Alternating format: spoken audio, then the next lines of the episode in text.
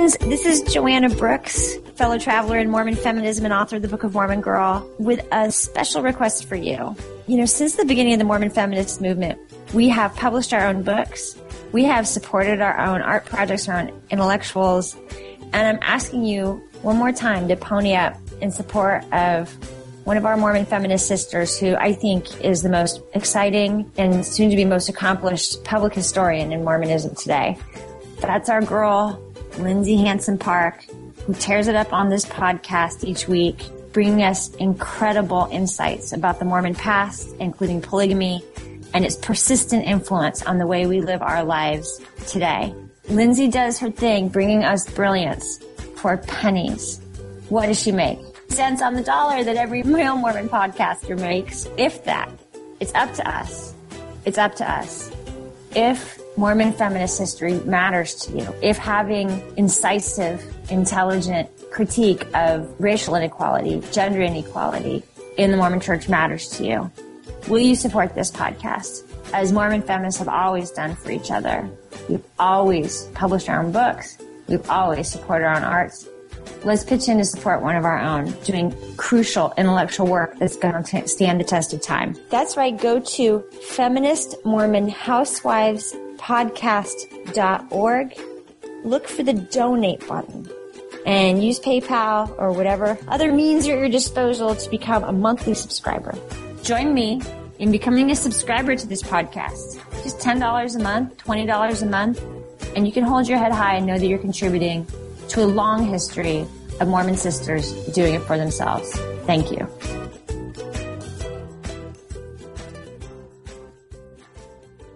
Two, three, go.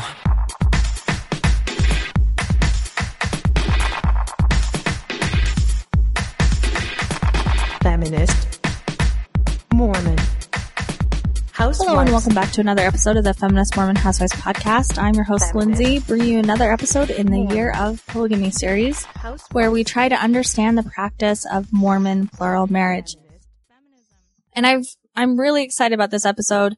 I know I say that a lot, but I am talking to one of my most favorite people on the entire planet, John Hamer. So uh, if you I'm very excited to be on again. Yes, John Hamer came on and we did a two part series on Emma Smith, and you were also on for the Secession Crisis episode. So I would recommend everyone check out those amazing podcasts. But not only is John one of my favorite people on the planet, but he is also a very accomplished historian and map maker. And what else are you up to these days, John? Uh, these days, I am pastor of my congregation, which is the downtown Toronto Congregation of Community of Christ. I'm also uh, my calling in the Mission Center, which is like our kind of a big stake, is uh, Mission Center historian, so historian for the Community of Christ in Canada. Well, I've I've brought you on today to talk about something that I've been wanting to talk about for a long time, and I, I apologize in advance because I've been really sick. So I don't know if that comes across in my voice or not. My my head sounds really foggy, but uh, this has been there is an argument that's been floating around for a very long time. I would say for as long as Mormonism has been around, the idea that Joseph Smith has never practiced polygamy. And uh, I still encounter this this argument online. People will message me or tag me in arguments and um, try to try to prove or convince me that perhaps Joseph Smith wasn't a polygamist. And John, I know you've been involved in those for a long time too. So Yes. I, I thought it would be good to bring John on and we could sort of put a rest to those rumors and talk about where those um, allegations that Joseph was never a polygamist came from and sort of Right. give the history to that.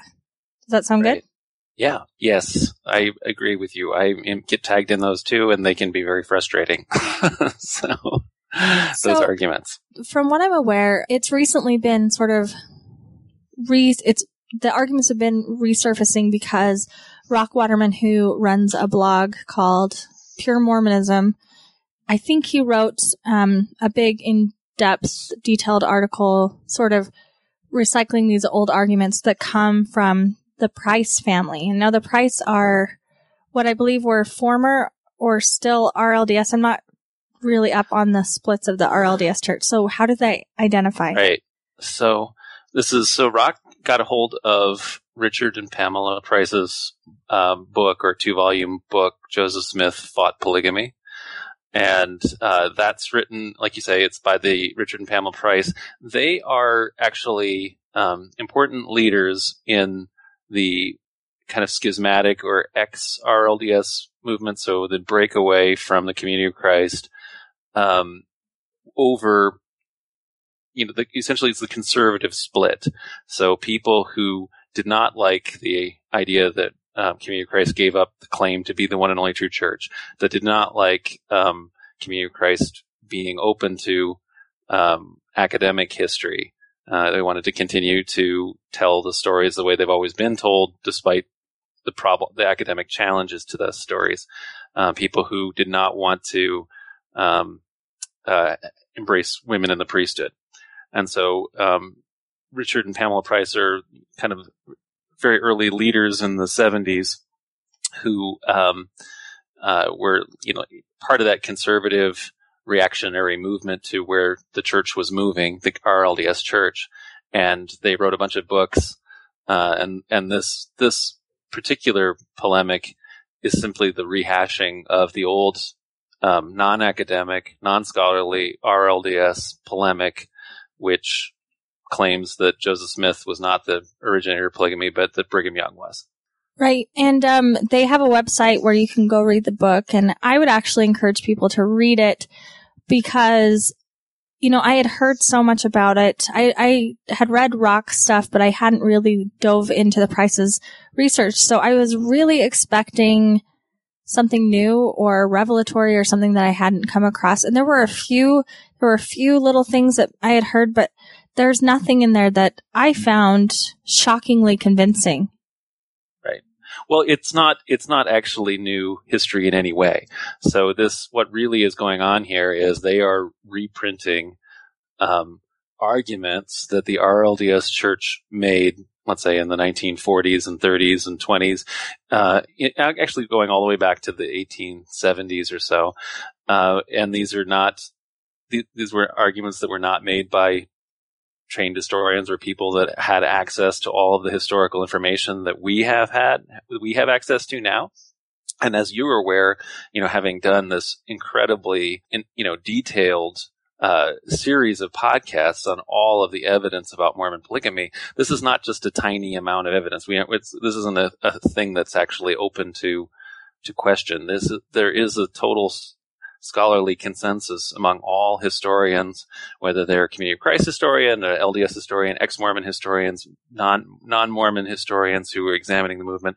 Everyone agrees in a complete historical consensus that Joseph Smith is the originator of Mormon polygamy. The evidence is uh, overwhelming, and it can't be is not it's not actually in question. So, well, so this is this this book, while um, uh, you know, while it was interesting to people who maybe aren't aware of what all the evidence is.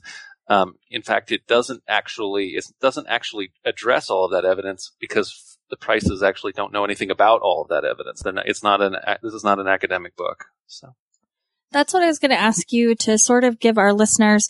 I would assume the majority of our listeners are familiar with the Community of Christ, formerly RLDS's past with polygamy denial, but do can you give us sort of like a brief history of that? Yeah.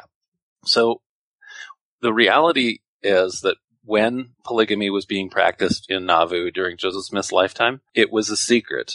And so it was a secret practice that people were not to talk about in the same way that you couldn't talk about the the temple endowment.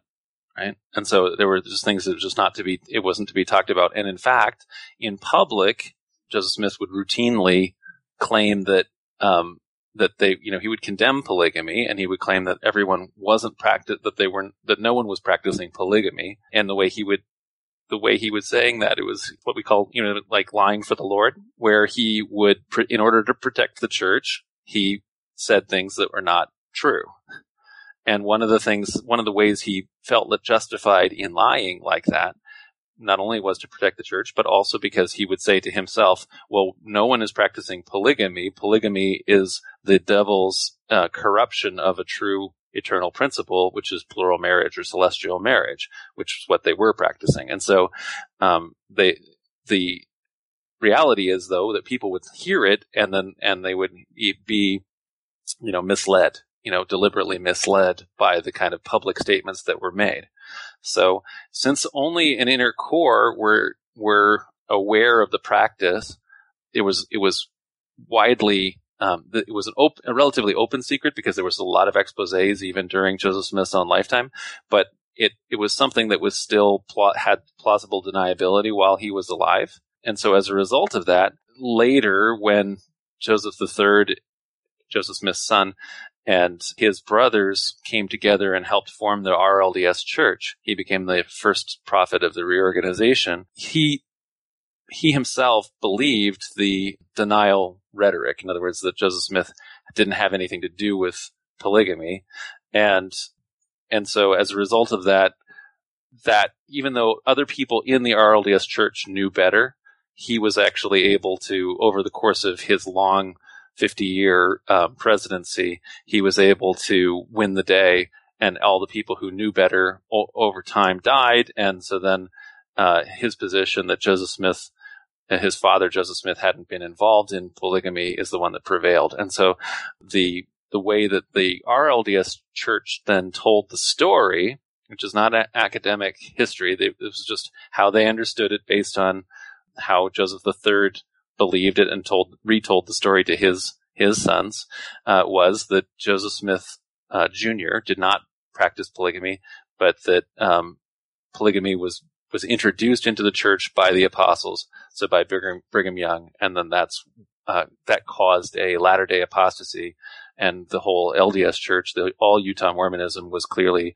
in a state of you know total apostasy in the same way that the church at Jesus' time went into apostasy, right?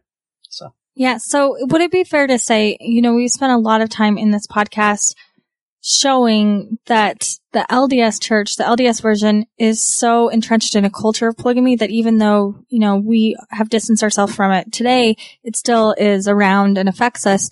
Would it be fair to say that the RLDS church spent an equal amount of energy um, being anti-polygamy and so it became culturally important and maybe even um, religiously important to a lot of people that Joseph was not a polygamist? Oh, it was it was absolutely religiously important to people and to the Prices, for example, that to believe that Joseph was not a polygamist.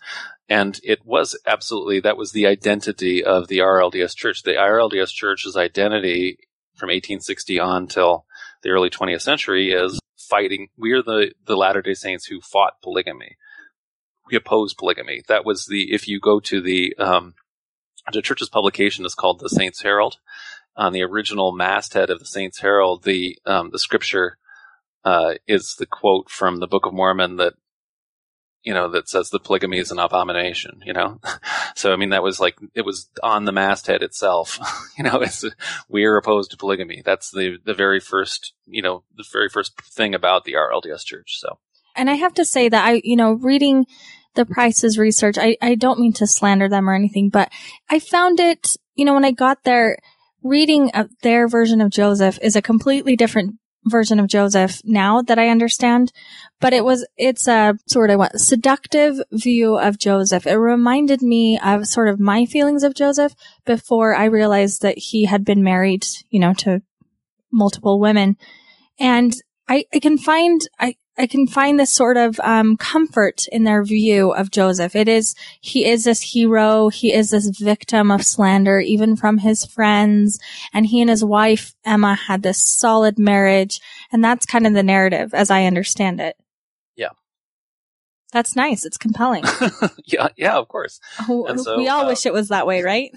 Well, I mean, it would it would be nice if he hadn't you know, if you hadn't engaged in polygamy. If you, I mean, in other words, that was, a, it, it's, it caused, it's been, it, the whole problem in the whole movement has, you know, everything about the movement is entirely about polygamy and still is because of, because of, you know, the, what he did. So, so, um, I wanted to go over, you know, piece by piece of all the evidence because I think that you can refute all the arguments but um, I don't know that we would have time to do that. So the main thing that that they just don't even have in the in the in the book at all is just addressing all of the evidence. And so what what what they do is they take the way the way you're able to um, try to make this case. The only way you're able to make this kind of case is by uh, selectively just wiping out massive amounts of evidence, right? And so the the way they do it is they simply say anything that any of Brigham Young's followers out in Utah later said and later recalled,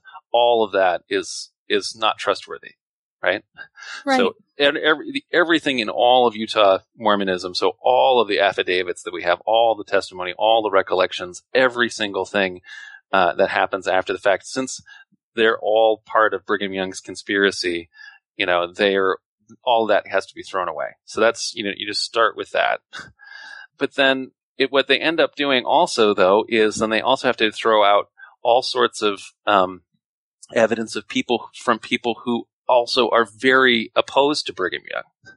And so there's just a whole bunch of time that where they explain essentially that that William Law, for example, who is just an incredible opponent of Brigham Young and the um, and and the practice of polygamy in Nauvoo, which Joseph Smith was also a part of, of course, at the heart of, but somehow um, William Law is again part of this anti-Joseph conspiracy, you know, with Brigham Young, even though he's on the other team, you know. Likewise, all of the other branches. So it's not just, it doesn't end up just being the RLDS Church and, um, and the Brighamites.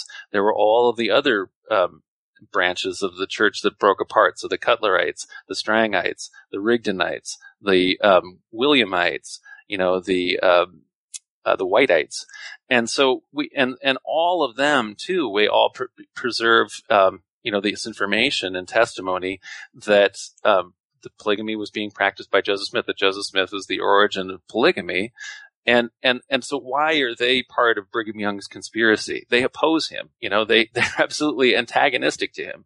So it, it it's you can't and then then you have all of the you know then you have also have all of the ex Mormons you know who are opposed to everybody, you know. So, you know, everybody, yes, they they make a big deal and pretend that Bennett is a conspirator, but Bennett, it ends up turning turning out that his his testimony that he has that's published in Joseph Smith's lifetime, his expose, has preserves all sorts of data that line up with all of the other testimony that is given by by people who are positive to Joseph Smith. So we so it's not just you know Joseph Smith's enemies, it's his friends, it's Brigham Young his enemies, Brigham Young's friends. It's we have uh, we have information from everybody on this. So anyway, yeah, no, and and that is exactly if you were to break this down bit by bit, it's it's the same sort of thing and so if you don't mind, can I just go over like the bullet points of the thrust of their art, their argument, just yeah. so we can, so people don't have to read that. I mean, they're welcome yeah. to do that, but, uh, I'm just going to read like their mission statement. This is what they say. It says, quote,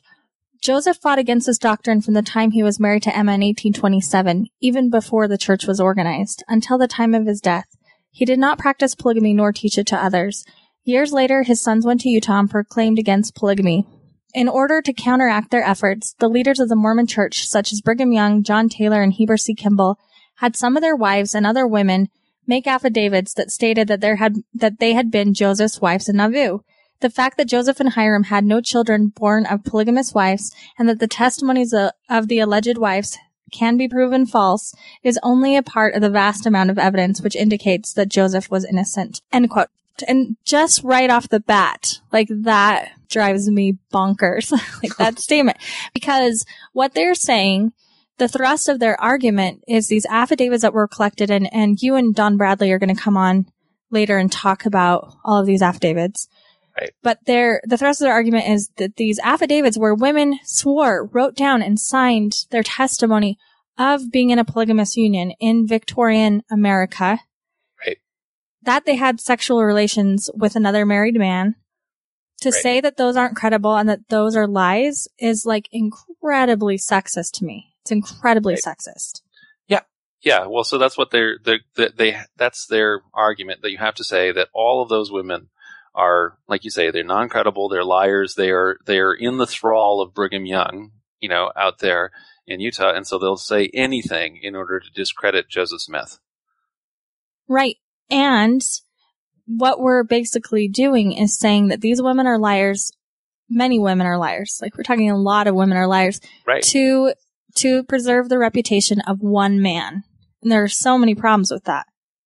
the other problem with it is is that again it's not just those affidavits. We don't only have those. We have the strangites you know? So we have testimony in the temple lot case from the strangites who were aware that joseph smith you know taught polygamy. We have the the the whiteites you know? These are these are groups that are inimical you know absolutely inimical to brigham young and yet they also are doing this the uh, you know they also have they also p- practicing polygamy and they also are tracing their polygamy to the practice that they were doing in Nauvoo with Joseph Smith. So it's it's it's you have to create and not only a um, a vast conspiracy of Brighamites, you have to create a non-credible conspiracy because everybody's in on it except Joseph the Third. You know, Yeah, and and they do that. They spend a lot of time on the Cochranites. Like half of their book is on the Cochranites. Do you want to give us some background into the Cochranites? Well, uh, so what they're trying to do is is they're trying to say, well, where where is the actual origin? And so the, there's there's this idea. So there's polygamy is not only happening among the Mormons. Um, there were there were multiple different, let's say, experiments with changing the traditional family around. You know, in this kind of religious revolution of the Second Great Awakening, um, America. And so there were uh, different communes where they had kind of like free love communes. There were other people that were practicing polygamy. And so one of the examples that the prices have found is these guys in Maine called the Cochranites. And they believe that since, since some of the early church missionaries, including some of the apostles, um, were missionaries in Maine and they converted some of these Cochranites to becoming um, Latter day Saints. And since the Cochranites were one of these people that were practicing a kind of polygamy, a spiritual wife practice, that, that that therefore must be the origin of it. But there is no, it, it's not a, it's not a compelling argument at all. There's no particular reason. They just have found a, something that some people are doing. There's a connection there, but it's exactly the same as, um, you know, there's all kinds of parallels and connections and coincidences that happen in history at all times. So, in the same exact way, you know, um, the all of the Masonic connections we might say is a coincidence. So, you know, William, you know, there's the the Book of Mormon is, um, you know, an anti-Masonic tract in that it, it predicts that secret combinations, you know, will ultimately undermine the the United States. And so it's written at the time of the, you know, anti-Masonic frenzy during the William Morgan trial. Anyway, that just is just, I'm, I'm making this as a parallel of a weird coincidence. So it's, it's happening at that time. And then William Morgan's widow ends up joining the early church and she ends up being one of Joseph Smith's early plural wives. And then Joseph Smith ends up being a Mason. And then he ends up, you know, creating the temple endowment based on the, you know the Masonic rituals. So it's it, there's weird parallels that are going on, but it's not because of uh, William Morgan doesn't have any direct influence on. Uh, I, I, I'm not even sure how I'm ex- trying to explain what I mean here. anyway, in other words, weird things are happening. People are excited about masonry, but it doesn't mean that um, the the the one thing goes you know, uh, as the origin of the other. That's all. Correlation is not causation in all of these cases. Yeah. And um yeah, they they tie Brigham Young's wife Augusta Cobb to the Cochranites and, and we the leader dies in 1836, right? The Jacob Cochrane. Right. So they they tie this and that and that's their evidence that you know she influenced Brigham Young with this and that completely throws Brigham Young's whole polygamy history out the window and Augusta Cobb's entire experience. So it's like I said, I I don't mean to belittle the prices as people, but their arguments are completely sexist, even in the language that they use. Um, I was reading a, a sentence that said, quote, married men embrace the doctrines promulgated, while their more virtuous or level-headed wives would have no part or lot in the matter. And I think that that sums up sort of how they're viewing these people. It's really through a Victorian lens that men, of course, got on board for this, but their virtuous wives weren't having it. And that, that just does not describe these saints, these people that were involved in this. Not to say that they weren't virtuous or anything like that, but they were a lot more complicated and their morals were not in line, I would say, with like traditional Victorian morals. Their, their values were different. And that's why the Mormons were so controversial. Is that fair to say? Yeah, well, and and so why why are they why do the prices have no empathy for the early members who you know end up practicing polygamy? It's because they're going back to the old RLDS polemic. So at the at at this point, you know, it was a us versus them line and people on the other side are simply, you know, they're under the influence of the devil and they are, are giving in to lasciviousness. You know, they are become, they're ceasing to be civilized people because of, because of this. And so, so their, their polemic here isn't, doesn't, doesn't understand the phenomenon at all because it's not, it doesn't aware of it, you know? So in other words, it hasn't, they haven't actually read any of the sources that you have talked, you know, that you've talked about in all of your podcasts. You know, they're just repeating old polemic. So. Well, and Brian Hales was kind enough to talk to me before we recorded this. And because one thing I had stumbled upon in their reading was that Brigham Young had this polygamy revelation uh, allegedly in 39 or 40 before he even talks about it with, you know, Joseph Smith in 41. And so Brian Hales was giving me the evidence on that. And for example, Brigham Young recalls later on in in the 1874 Journal of Discourses that when he was on his mission to England, he had a revelation that prepared him for this practice. Yeah. But we don't, as far as I'm aware of, there's no like journal entry or anything that has that has him talking about that at the time. And if you know, like that is their evidence that Brigham Young was going to come and corrupt Joseph, like because he had this revelation himself in England. He gets home right. from England and he introduces the practice. And that, like, based on that is such flimsy, flimsy parallels right. to draw. Right. And more, it more, like you say, the, the reality of that is more likely is Brigham Young often late in life re-remembered things based on what had happened you know, like anybody else does. So in other words, time goes on. He's now, you know, head of the church and the church is polygamist. So he, he re-remembers earlier memories in light of where he is in the present, you know, and, and so people constantly redo that. And that's why we need to have, you know, contemporary sourcing for anything like that. That's one of those instances that you talked about earlier where, you know, Brigham Young is this vile, you know, criminal that, that dragged Joseph Smith down and he can't be trusted except for here when we can trust him. right. Right. Yeah. So, yeah, um, and so other, everything else that he says obviously is a lie, but here's where he, he's, he slipped up and actually admitted it, right? Yeah. so.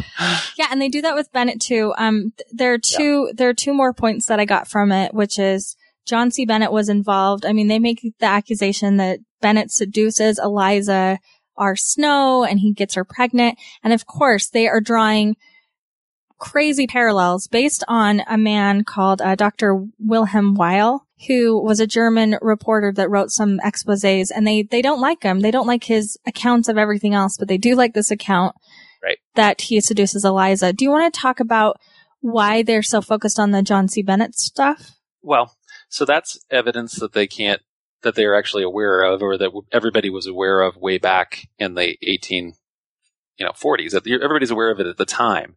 So bennett because when when he has the you know a break with the church leadership and when he's expelled he immediately goes on a um, a lecture tour where he spends two years he writes a book that's an expose and uh, he goes on an anti-mormon lecture tour for two years.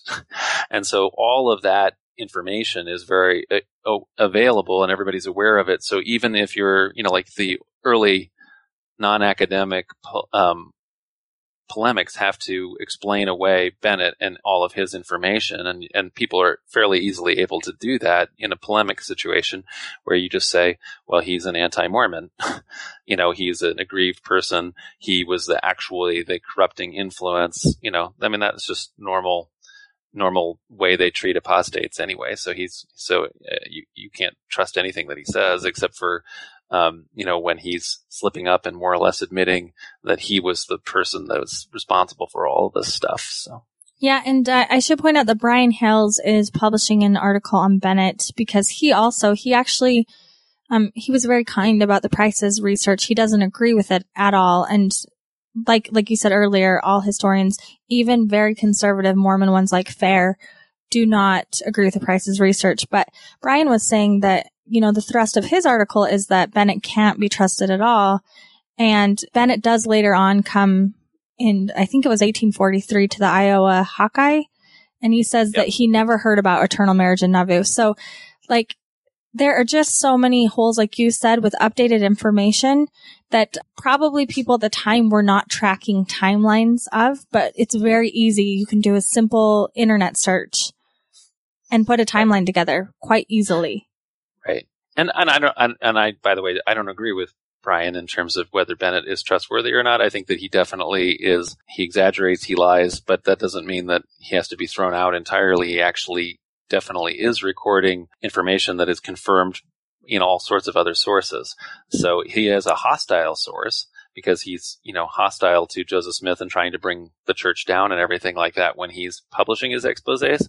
But there are all sorts of inf- bits of information in what he gives that are that are then confirmed through sources that are very very positive to Joseph Smith.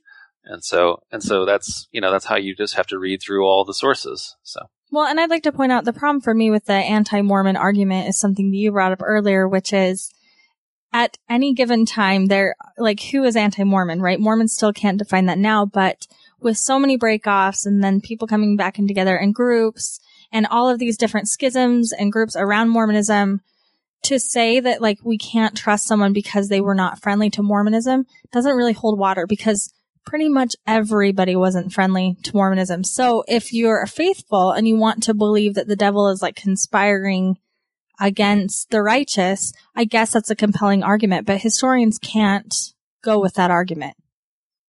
Well, exactly. Historians, what we do is we take all of this incredible amounts of sources and we have to um, consider them all based on the different, their, the, you know, where, how credible they are, but based on the, the different sources, motivations, agenda, how they, and, and how, um, accurately they tell other parts of the story. And then, and then what you want to do is you want to find multiple attestations. So when you have people who have completely different motives, you know, and they are all telling the same story, then that's that's all help. That's all you know builds it all together, you know.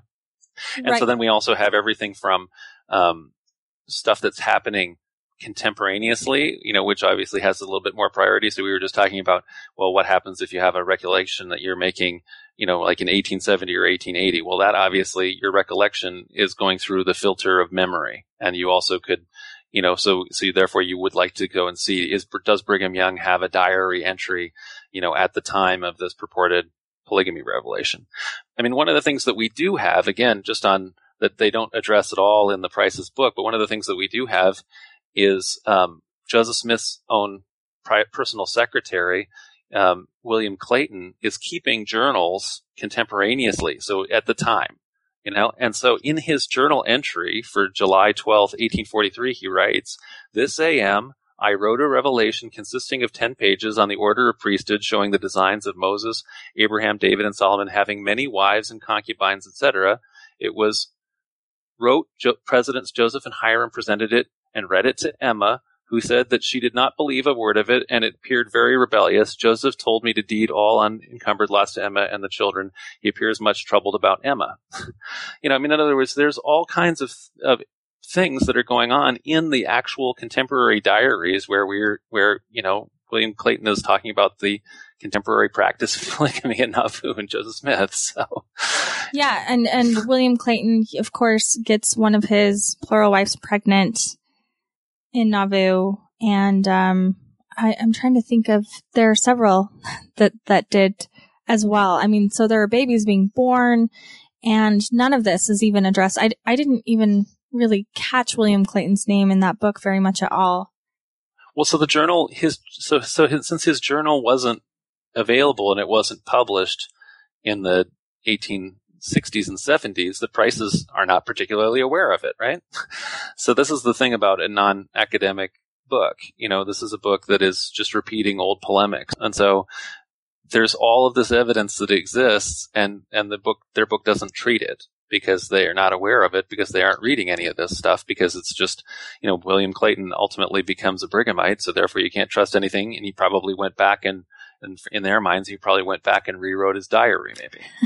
But it's clear that he didn't you know so because we have uh, you know uh, epigraphers we have people who are you know handwriting specialists. This is not a big forgery you know so. So I mean, George George Smith, who's the um, um, owner of Signature Books, is the person who d- edited the diaries. You know, Yeah, George is great.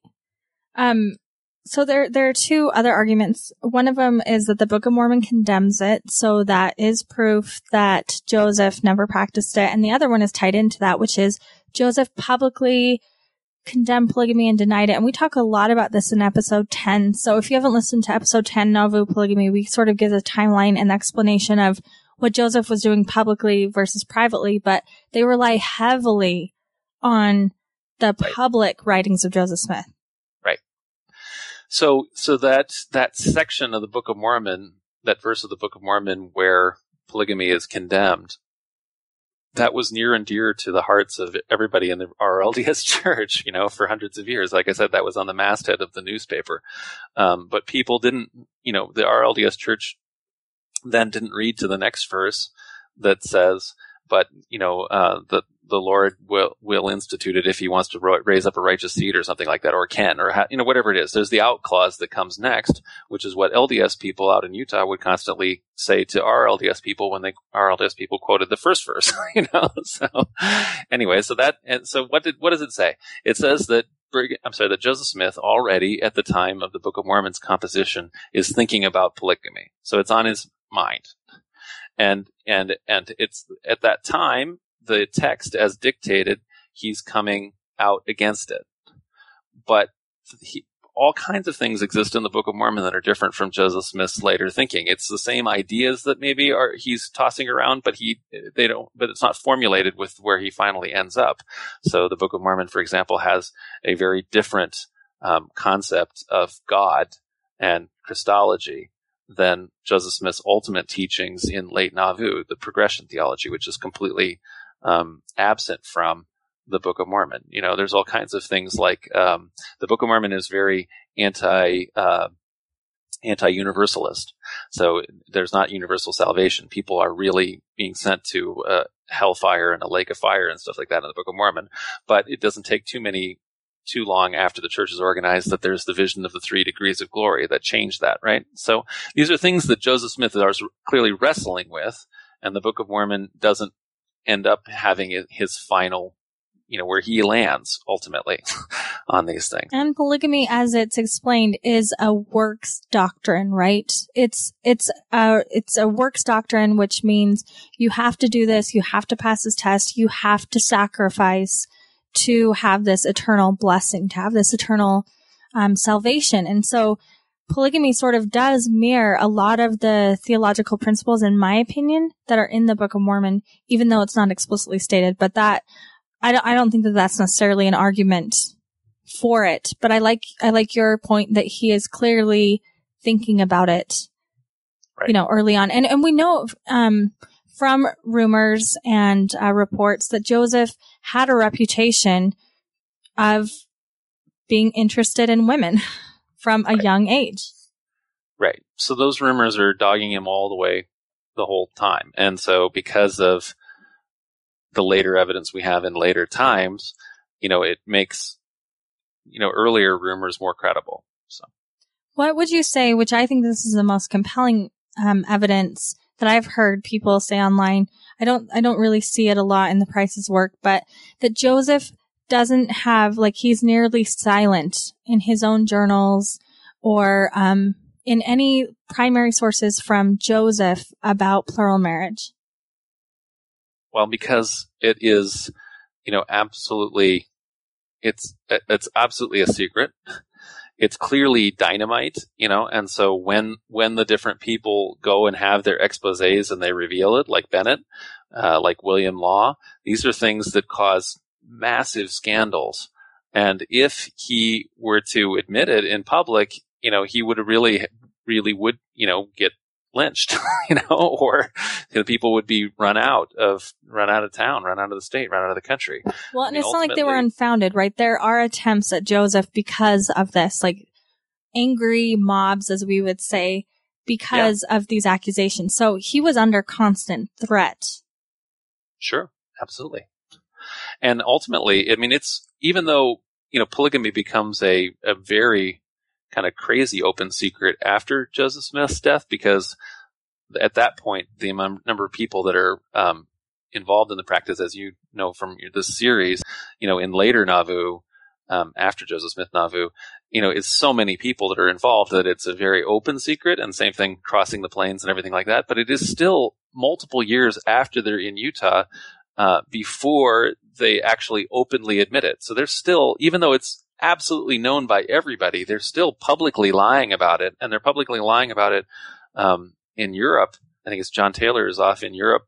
You know, he just has issued a big, huge denial of everything, and then and then the, and then the paper comes that Brigham Young has admitted it out in Utah, and so then he has to immediately retract and turn around. You know what he just what he's just said. You know? And everyone's crying over there and they're feeling betrayed and they have this great apostasy over there, which Right. shows that, I mean, like it needs to be argued that this was such a caustic doctrine, right? It was so controversial that there's reasons to keep it secret.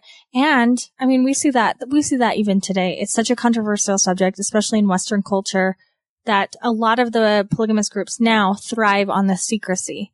So it's, I call it a Mormon tradition, um, of telling the public one thing and doing something privately. I just think, and Joseph was doing that in other aspects of his leadership too. It wasn't just polygamy. Sure, the, the the restoration of the kingdom, the fact that he'd been crowned king of the kingdom of God on earth was a secret. that was a huge secret, you know. So there, there's all kinds of things that were going on like that that um, are being done in secret. So, and he would deny it in public. Well, um, I think, I think one thing that I really like about what the community of Christ has done is when the evidence changes, so does their opinion, even though it has been incredibly, incredibly painful for your church, right? To sort of Sure. recognize this. Do you want to talk about that at all? Yeah. So part of the part of the trouble ends up being one. You know, in, it's the same for community Christ as for the LDS Church. When you aren't, when the churches were founded, they had no academic historians involved at all. People naturally were record keepers and they told stories and they and they did like what we might say are vernacular histories. And those histories are sort of like sacred stories and they're also part of um, your apologetics of maybe even why you believe and what you believe and what your identity is. And so but they aren't but they aren't necessarily you know historically accurate right? So and so both churches faced this problem coming into the 1960s uh, of different portions of the their histories that you know being you know inaccurate. When and when the actual academic histories started coming out it became really problematic for everybody. But for community of christ it had been a, a really big issue because the church itself the rlds church had been so opposed to polygamy um, right from the beginning. But then it had also taken this further claim that joseph smith also you know was not involved in polygamy. That ended up being a you know the the fight against polygamy that community of christ had that they were it was a it was, it was a truly believed and fought principle on the part of the early church members who were opposed to polygamy. But that additional claim that joseph smith himself wasn't involved in it that ends up being a false claim. And so it ends up intermixing let's say your your part of your history that you actually are proud of with a something that's not true. So and so then ultimately through the since since that story had been retold and retold so joseph iii you know believed that um, there was no smoking gun evidence. He didn't have access to all of the evidence that we have now today and he also was not a trained historian. He was trained uh, had legal training and he felt that the way you could do history is more by as like a court case and he kind of looked at his father whether his father was guilty or not as whether or not he felt like that there was a smoking gun evidence that you'd be able to convict him in a in a jury trial and he felt that that wasn't there. So his position was a little bit nuanced. His position was my father was a good man. A good man wouldn't have founded polygamy and, if my father founded polygamy, it would still have been wrong, but I believe he was a good man and that he therefore wouldn't have founded polygamy. so it was a very nuanced kind of position is what Joseph the third's position was. His sons, though, who were the next presidents of the church, um, didn't hear that nuance. They just heard Joseph Smith didn't do it. Brigham Young did it. And so, um, his, his sons are later prophets are of the RLDS church, which are Fred M. Smith, Israel A. Smith, and W. Wallace Smith. And, um, especially Israel A. Smith was very clear speaking as prophet of the church or speaking as president of church in the 1950s um, in the RLDS church that where he would, um, say that Joseph Smith was not, did not originate polygamy. And so that's the kind of thing that the Prices remember. And so as a result, it was very hard when, when the actual academic information came in for people, and they're like, but our prophet said that, that Joseph Smith didn't, you know, start polygamy. Well, Israel A. Smith doesn't, didn't have any special knowledge of history on that. He just was repeating what he, a sacred story as he understood it, you know, so. Well, and I want to point out just to go back to Joseph Smith III, from everything that I know about him, and I'm sure you know loads, loads more, but he seems like a genuinely curious, reflective, honest person. And, you know, we talked about this in the episode with Joseph F. Smith. They were cousins and they both each sort of go on their crusade to prove their side of polygamy and they each collect affidavits and all that. But you know, you'll read accounts of Joseph F. Smith going and visiting, I think it was, um, Ina Coolbrith. So he goes over to Ina and I think if the accounts I'm remembering are right, like he wasn't accusatory. He, he was kind. You know, he was kind about this. So he was open. He had a genuine desire to find out the truth and was trying to do the best that he could. In my opinion, that's how I've read the history. Well, I mean, I think he was a earnest. I think he was an earnest guy, and I think he was. He was. I don't know. He he he. It's hard to say. I mean, so was he seeking after the truth? I think he was, but on the other hand, he also didn't want to be find find out the, the bad truth. so, right, right. So I mean, in other words, he has that interior internal conflict. Um, but I think that so says something holding about out that hope based on he wants a smoking gun, and that's what happens for a lot of the people. Um, the prices are able to instantly dismiss all Brighamite information. What what Mormons who read their book are able to it's too confusing to even understand where how they can come up with a position that they're at. You know because you have to kind of you, you, if to be a Mormon and read the Prices book, you have to understand the logic of this is that Brigham Young is the devil, you right. know, you know, and obviously, uh, every, you know, every, his successors are clearly in apostasy. So people have to understand that that's, that's the, this basis of this book, right? so, but that's, that's a complicated thing that I was going to talk about because, so it's been really hard for the RLDS church to, go back on this, to admit that there were mistakes made, that, you know, new evidence has come to light. And I was thinking the LDS church is doing that now, you know, with the essays and things like that. But it's really complicated in the LDS church because if you were to tell Joseph Smith the third that, you know, in a hundred years the church would renounce polygamy and then pretend it didn't happen, I don't think he would believe it, right? It's no, it's, no, he would never believe that. It's so shocking because he was fighting it for for so he was he, Joseph the Third, not Joseph Junior.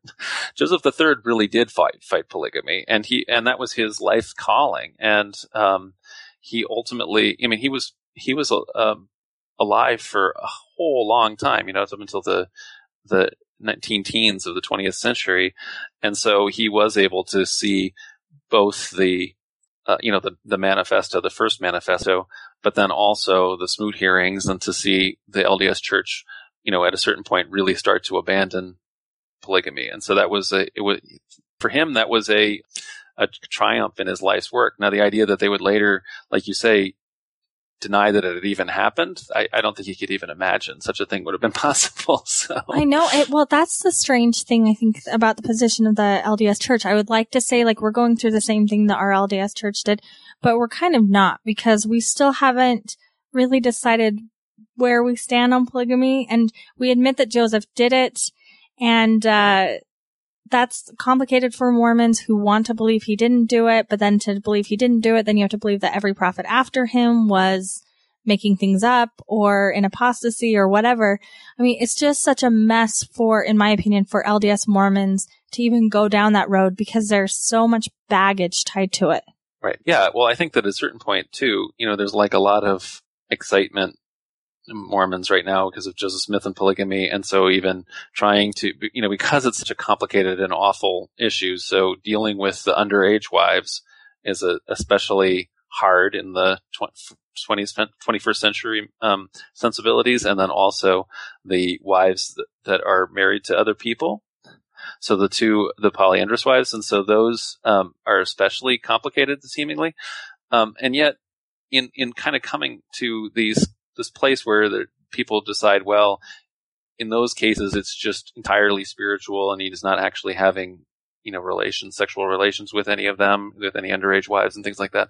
I think that again, then you once you start you know trying to work that out and walk into that path, you are not paying attention to the subsequent history, like you're saying. So, what about all of the subsequent Brighamite successor prophets with their underage wives, you know, which they were having relations with, you know? So, yeah, well, I really appreciate you coming on. Um, every once in a while, when I'm engaged in an argument, I'll message you and say, like, oh, brother John, this is not, not because, like, I understand, trust me, as a Mormon woman who struggled with the idea of polygamy for so long, I understand the deep, deep desire to want to make Joseph Smith not a polygamist. I understand. Yeah. My life would be a hundred times easier had he not been, but yeah. it's just too compelling.